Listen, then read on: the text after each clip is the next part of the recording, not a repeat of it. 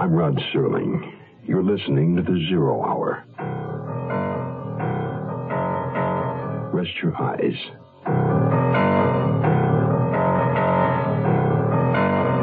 Exercise your imagination. This week, Kin Platt's Jim Gymkhana Foul Play. The Princess Stakes Murder. Starring Howard Duff. Julie Adams.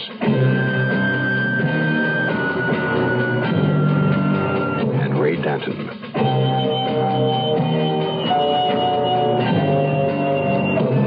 In Elliot Lewis's production of The Zero Hour.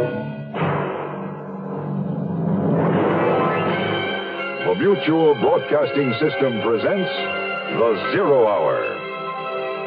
Sponsored in part by the makers of Contac and Chevrolet.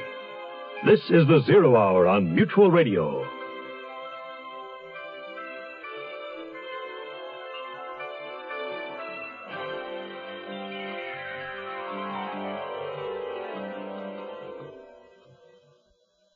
Private Detective Max Roper went to Del Mar at the request of a friend to watch the running of the Princess Stakes. His friend, jockey Willie Rich, scored a win, but placed out of the money. He showed up a day later, dead. And in his quest to find out why, Max Roper has met a most peculiar array of characters. Among them, two bunco artists, a former Mr. Universe, and a hostile athlete's agent. And he arranged to meet a young girl in Lake Tahoe who he had known only as a voice on the telephone. But she'd nothing to say because she was dead. Max Roper has his work cut out for him. Two unsolved murders, a missing heiress, and he's about to confront a man with a pistol who's firing bullets into a target. The target is the full front figure of a man.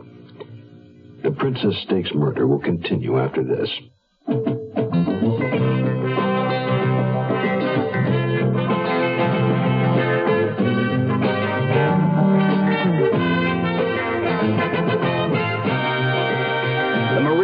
Looking for a few good men. Men who want to learn good jobs. And today, a qualified man can choose the direction he wants to go in the Marine Corps.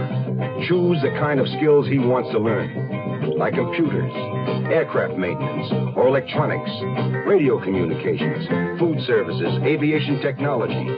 You name it, Marines do it. If you want to learn it, the Marines will teach you skills, responsibility, and leadership in any field you can handle. Remember, qualified men can choose their own directions in the Marine Corps. Skills to learn, careers to build in many directions. The Marines are looking for a few good men who want to choose their own directions, want to learn good jobs, want to be Marines. It looked like graduation day at FBI school. Boxes and clips of ammunition were stacked on a range table. An automatic 12 gauge shotgun and various expensive looking handguns, sight scopes, and holsters. Several framed targets with the bullseye centers well perforated with accurate fire had been discarded and leaned against the side.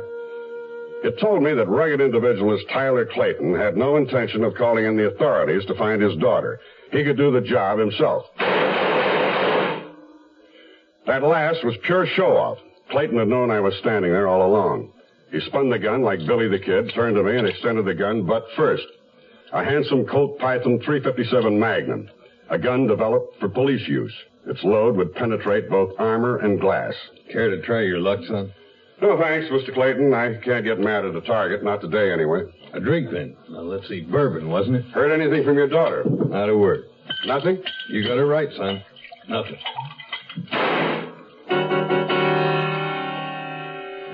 It took me by surprise the way he whirled toward the target and snapped off a quick shot from the hip and put a hole an inch to the right of the black center X.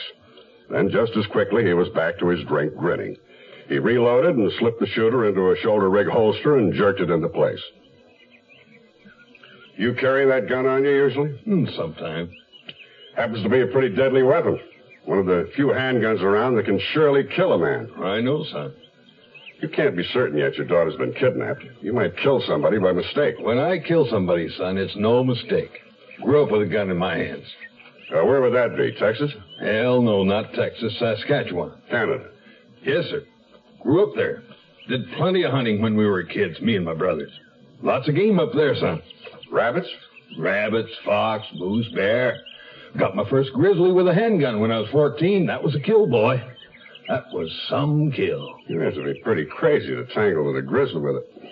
I'm wondering, uh, would you take a chance like that today? Hell yeah. Been a hunter all my life. Oh, hello, sweetheart. Good to see you again, Mr. Roper. Good to see you too, Mrs. Clayton. Again. Was that you shooting, Tyler? You know it was me. Who else could it be? Mr. Roper, have you found Pam? Is that what you want? Of course. I wasn't sure. All I got from you was a little four by five picture off the desk. Apart from that, neither of you gave me anything that would help. No description, no background. I assume she's gone to school, had some boy or girl friends. At 22, she's bound to have some habits. She must go places. Really, Mr. Now Roper? listen here, boy. Don't call me boy, and you listen. With your kind of power, if you took your daughter's disappearance seriously, you'd have brought in the Marines by now. You know what, Mr. Clayton? I don't think you want your kid found. Not yet, anyway. If so, that's your business. But you're playing a dangerous game, like hunting. Now, I told you I wanted her found, and I want her found. Just because you've been dragging your heels don't mean you, you can you can turn on me. What's holding you up? Money? M- money. Get my checkbook. Don't bother. Let me tell you how I spent last evening. Finding a murdered girl up in Tahoe. She wasn't your daughter, but she could have been. So your money is no guarantee your kid will be found alive. I don't feel well. You'll feel worse when I tell you the dead girl lived around here, worked at your favorite spa, the Gilded Cuckoo. Know her, Mrs. Clayton? The receptionist, Bonnie Burns? Bonnie? Dead?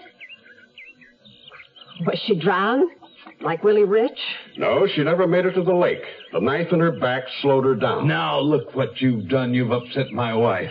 Now maybe this Bonnie did work at the spa. So what? What the hell are you driving at anyway? She could have been murdered by mistake.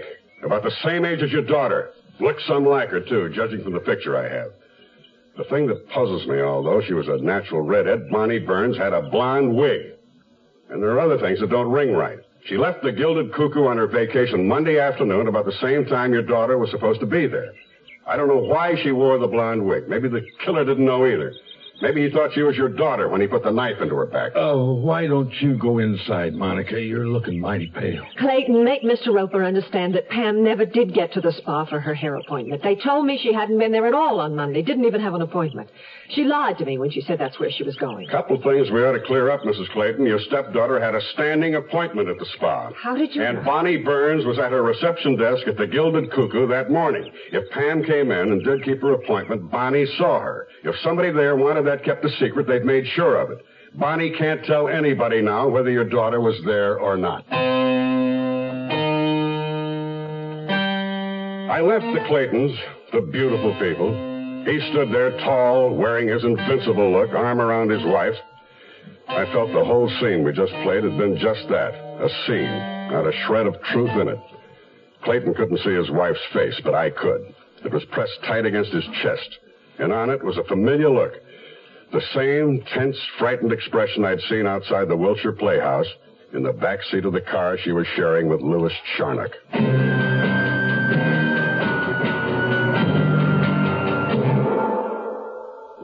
Give your hand to a friend. Give your heart to your heart. But give your cold to Contac. The sooner the better. Hey, I'm back. How's that cold? Rotten. Get the Contac? I got everything. Contac, cold tablets, and this liquid. Oh, no. Honey, it's all cold medicine. Well, sure, but it only takes one Contac for up to 12 hours continuous relief from sneezing, drips, congestion. For that, I'd need six of your cold tablets. Two every four hours. Or three ounces of nighttime liquid. One every four hours. Or just one Contac. The tiny dye pills do it. Well, it's all cold medicine. Those others contain antipyretic analgesics. The liquid, antitussive, and alcohol. They're not in Contac. Six or three or one.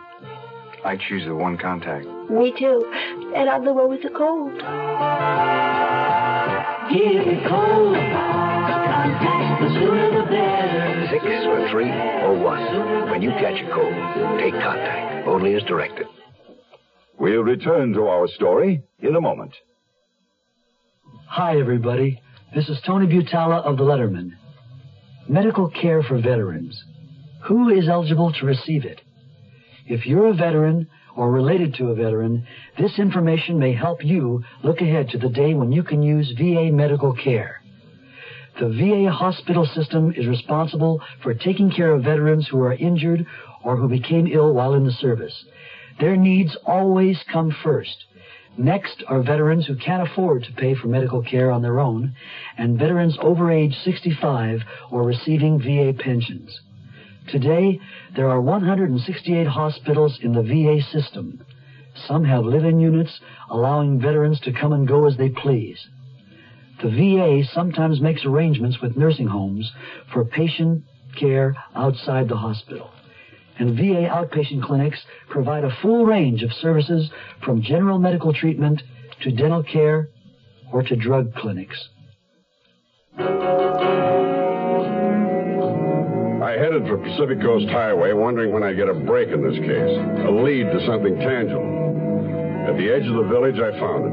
A new shopping center sprawled over a large city block. I recognized the slim, dark-haired girl putting her groceries into the rear of a red station wagon. I drove into the lot.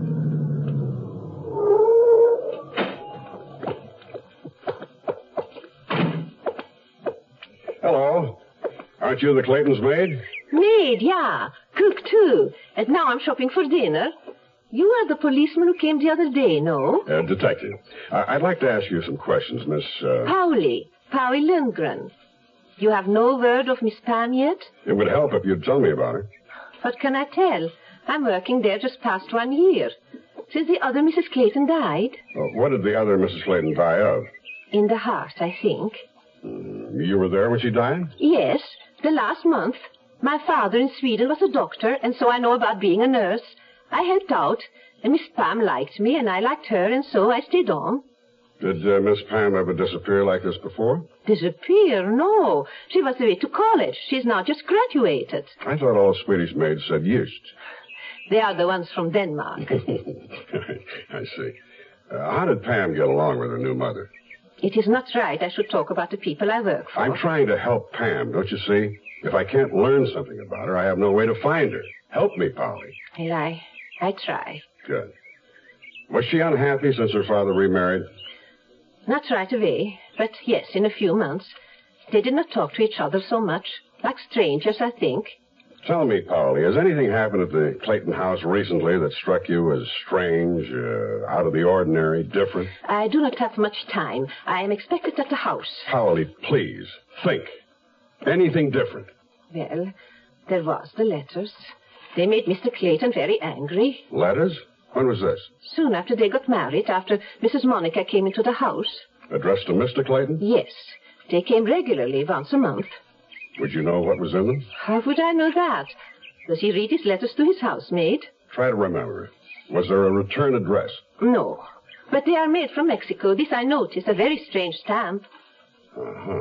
Uh, you, you said Mr. Clayton became angry. Did he say anything you'd recall? Something. One time. About how he was not going to let somebody twist him around the finger. Did he discuss the letters with Mrs. Clayton? Oh, I have not heard this, but lately they have not been no more. Do you think they may have concerned his daughter? Please, if I do not get back to the house. Just another minute, Polly. There's more, isn't there? More you're not telling me. All right. The telephone calls. At first for the master, but he becomes very angry, shouts loud, and hangs up. And later the calls will come again, but this time he would ask for Miss Clayton, Pam. Did Pam speak to the caller? Only one time, but just for a moment. Her father heard. He came into the room, red in the face and shouting. He almost breaks the telephone. He puts it down so hard. Then he's telling her she's not to take any more calls from this person. And that's it? And there is some more. A few weeks ago, two weeks, a man came to the house, a stranger. Yeah? He's looking around very carefully. He asks, is Miss Clayton home? Pamela, he says, not Pam. I say the truth, she's not. And then he asks when Mr. and Mrs. Clayton will be home, and I tell him they have gone to look at some horses. Did he give you his name? He's about to. Then he changes his mind, and he writes something very fast on a piece of paper from a notebook. He gives it to me and says, please, it is for Miss Pamela. Did you see what he wrote? A telephone number. I left it on the dresser in her room, but I think she did not get it. Why? Clayton got there first? I think it was Mrs. Monica. I'm not sure, but she was upstairs. And when I asked Miss Pam later if she got the note, she said, What note? And then she becomes very pale, very quiet. Hmm. Can you tell me what this stranger looked like? A big man, like you, but uh, more thin, thin in the stomach. You seem to concur with the diagnosis of the gilded cuckoo. I beg Uh, pardon? never mind. Uh, what kind of car did he drive? Oh, no car. He came by taxi. It waits for him.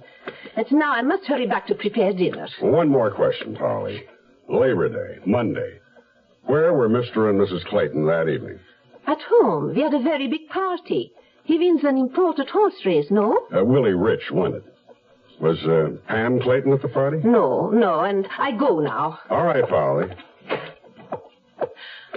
Oh, I just remember something. Uh, yes, isn't so bad if what you remember is important. I know what the man said when he was leaving. To the cabby, he said it.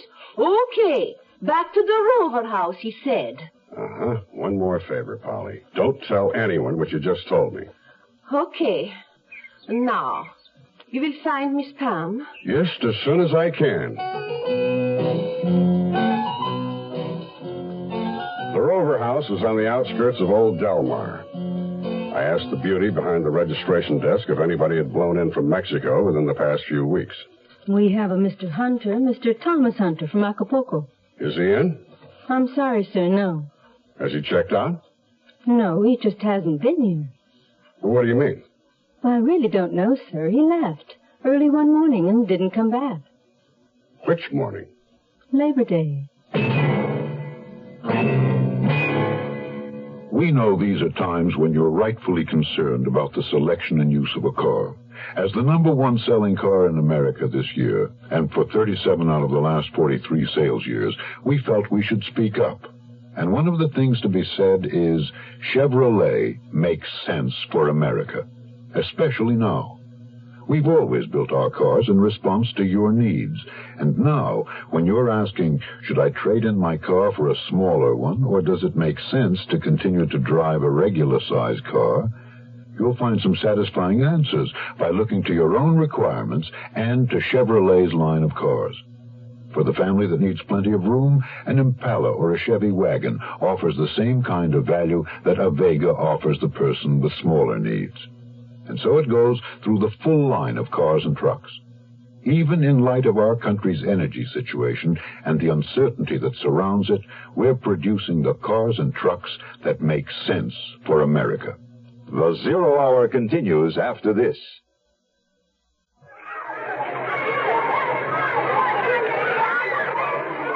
Leukemia is a disease of the blood forming organs. It takes the lives of more children than any other disease known to man. It afflicts even more adults than children. At present, there is no cure. However, a great deal of progress has been made in the treatment of leukemia, and many doctors believe that if we can find a cure through research, it could well open the door to the cure for cancer. I'm Shirley Jones, National Chairman of a program to raise funds for leukemia research through radio broadcasting. If we can find a cure to this dread disease, we can stop the deaths of 15,000 victims each year and help in the search for the cure to cancer. Today, radio stations across the country are fighting leukemia. Please help. Make your check payable to LSA for Leukemia Society of America and send it to LSA Hollywood 28, California. That's LSA Hollywood 28, California. This one's a real lady. Never tries to kick me. Can we talk, Joey? Sure. Come on outside. Let's have a cigarette. How's it going? Getting anywhere? If I am, I don't know about it. Uh, tell me, did Pam Clayton spend much time down here? Yeah, quite a bit. We got that filly of hers, you know, Mary Jane. Good two-year-old. How did she act? Uh, throw her weight around or anything? Nah, that kid never made waves. You'd never know she was worth a zillion on the hoof. Nobody knows she was alive. I still don't. She'll turn up. It's only been three days. I found one last night that only took 12 hours. A stiff? Kid from around here. Shiving her back. All right, Joey, let's have it. You've been holding out. You're punchy. What would I know? I understand the stranger's blown into town and trying to contact Clayton's daughter. I figure a smart operator would track her down here once he found out horses are her hobby. There's more, Joey. This dude came straight from Mexico. He checked in at the Rover House. He's been trying to see Pam. He's also been missing since Labor Day morning. All right. Anytime you're ready, Joey. Willie set it up. I don't think the dude's exactly a stranger. I think Willie knew him from way back. Willie set what up? The guy came down here a couple of weeks ago. I'm not sure if he met Clayton's kid here or not. All I know about is Labor Day, and I know about that because Willie told me. Well, clear it up for me. It's still muddy. Well, the Clayton kid had a morning appointment at the Gilded Cuckoo Spa out in Poway. Willie must have set it up for the dude to meet her here and forgot about her beauty parlor bit. So Willie drops over here early that morning to give me a message to forward to the guy that she wasn't stiffing him on purpose, but that she had this other operation going, see? Was the guy's name Hunter? Yeah, I guess so. Seems old man Clayton wasn't keen about them getting together. So, like I said, Willie set it up. Hunter shows up here a little after ten. He looks put out when the kid isn't here. So I told him what Willie said. He took off right away. With the Gilded Cuckoo? To meet her there? He didn't say, he just split. She's been missing since. Hunter, too. You think they went off together? Beats the hell out of me. He was old enough to be her old man. Maybe he was an uncle or something. Might have acted like one. The other Mrs. Clayton's brother? If you ask me, he looked more like Clayton. Describe him. Tall man, thin, big hands, in his fifties. Tough looking. Could have been a fighter. Knife scar on his cheek. His nose is broke. Kind of quiet, though. Didn't talk much. You sized him up pretty good. Funny you didn't mention him before. Well, you know how it is. No, I don't, but go on. You're saying Willie set it up. Now, what I have to know is, did Clayton's kid want to meet him? Did she ever meet him? I can't give you that, pal, but I figure Willie was straight. If he said it was okay, then it was okay. It's good to hear you speaking well of Willie. After he took away a pretty good record you once rang up. Ah, records. You know what's not in the books? When I was all busted up, Willie paid the hospital bills. Willie got me the job here. Maybe it don't look like much, but horses are my life. And I still got one mark up. Willie would have taken it for sure, but he's gone now. I still got that, whatever good it does me. Does you a lot of good, Joey, if you didn't knock off Willie. Which reminds me, you were supposed to be working on that one, but you're spending all your time looking for Clayton's kid. Maybe you're being faked out on that play. Maybe. Tell me, did Pam Clayton ever come here with a girl about her age named Bonnie Burns? Redhead? Not that I remember. Why? She's the one somebody knifed up in Tahoe last night. She worked at the Gilded Cuckoo. Then what are you doing here? Business hadn't slowed noticeably at the Gilded Cuckoo, judging from the number of cars lining the parking lot. I was becoming irritated with the missing girl, with the Clayton's unorthodox approach toward handling it, and with myself for becoming involved with a case that didn't make any sense. I took my light traveling bag out of my car and walked through the heavy gilded doors again. The leggy, gray-eyed Miss Hill, whom I'd seen at the reception desk before, was gone. In her place was another of the same mold, young, cute, and friendly. Hello. Where's Bonnie? Bonnie? Uh, Bonnie Burns. She used to work here. Oh, I couldn't tell you. I'm new here. Uh, what about Miss Hill? She around? I think she went back to therapy. Do you have an appointment? A standing one. He'll be right out, Mr. Roper. Why don't you sit over there? Thank you. Oh, Mr. Roper. Uh, now, do I understand correctly that you are serious this time? Well, I was serious the other time, but I had to make sure I could take a holiday from my outfit. I understand. I don't believe you told me what business you were in. Insurance. Uh, the company doctor told me I was 10 pounds overweight. That's when I decided to do something about it. Well, I don't think you have much of a problem. Ernie, uh, take Mr. Roper's bag. Through this door, Mr. Roper. We'll, we'll get you settled. Oh, by the way, uh, that uh, girl you asked about last time, Miss uh, uh, Clayton, I, I suppose she's returned home by now. I imagine so. I've been so busy I haven't had a chance to check. Well, there you are. It never pays to get excited over these things. Probably all a little misunderstanding. Uh, probably. Well, here we are. It's a small room, but uh, more than adequate. Bars at the window? Oh, you'd be surprised how desperate these dipsos get for a drink. They'll try any means of escape. Uh, now, Mr. Roper, if you just take off your clothes and uh, put on these pajamas. At this time of day? Well, your clothing will be returned to you. You understand, of course, that we must remove all incentives for you to leave if the going gets tough. With that, he walked out, leaving me with Ernie, who could have passed for King Kong's twin brother. Ernie was very helpful, I'll say that for him. He put all my clothes into the closet and locked it. Standing barefoot in just a pair of pajamas in a barred room doesn't give a man a feeling of confidence. I was looking at those very real bars when I realized Glendon had come back into the room. He had a shot glass in his hand. Yeah, drink hearty. Go on, it's, it's our own secret little brew. Believe me, it'll take away your desire for liquor for at least 24 hours. It was a cloudy mixture with the fragrance of steamed cauliflower. I took a deep breath, tilted my head, tossed it down, and handed the glass to Ernie, and felt my knees buckle at the same time. I felt suddenly very hot, and the room seemed to rock under my feet. On Glendon's face was an expression of purely benign curiosity. Another one of my feelings was coming on, but slowly, very slowly. I found myself tilting forward, and as the last red rocket blasted off inside my skull, I knew that I was in for trouble. Big trouble. You are listening to Mutual's presentation of The Zero Hour. It was last summer when I was 18. And I was in love with a girl named Kathy. Kathy was 18 too. It was the happiest summer of my life. I had never been that happy before. I know I'll never be that happy again. It was warm and beautiful, and so we bought a few bottles of wine and drove into the country.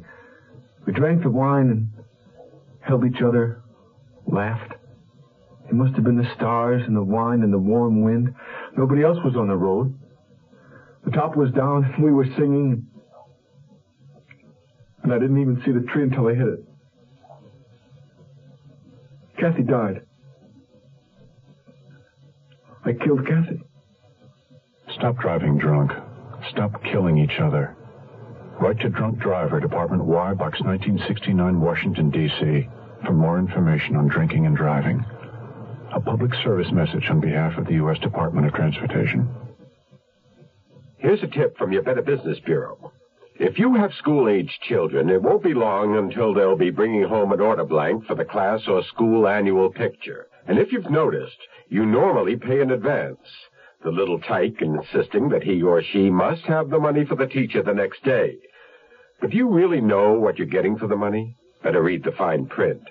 That form you sign may commit you to buy several color blow-ups at many times more than what you actually gave Johnny to take to school. Unfortunately, some photographers take advantage of this annual ritual to trap proud mothers into spending a lot more than they intend to. If you don't know what you're getting, call the school and ask them who to contact. If they don't know, then write a note to the teacher explaining that you insist on knowing what you're buying before you sign a contract, and that's the way to teach your children. Remember, if you want portraits made, consider also the services of a good professional photographer in town. Tomorrow at this time, rest your eyes and listen here to this week's continuing study in suspense The Princess Stakes Murder. I'm Rod Serling, and this is Zero Hour. This is the Zero Hour on Mutual Radio.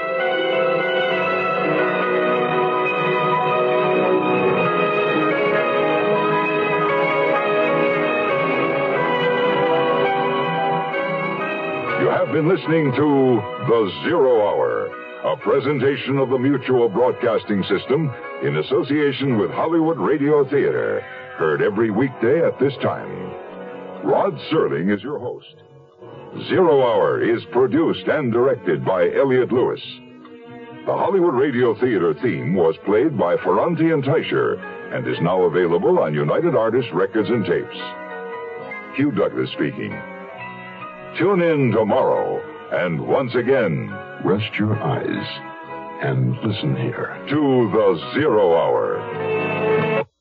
This is Mutual, your news and sports radio network.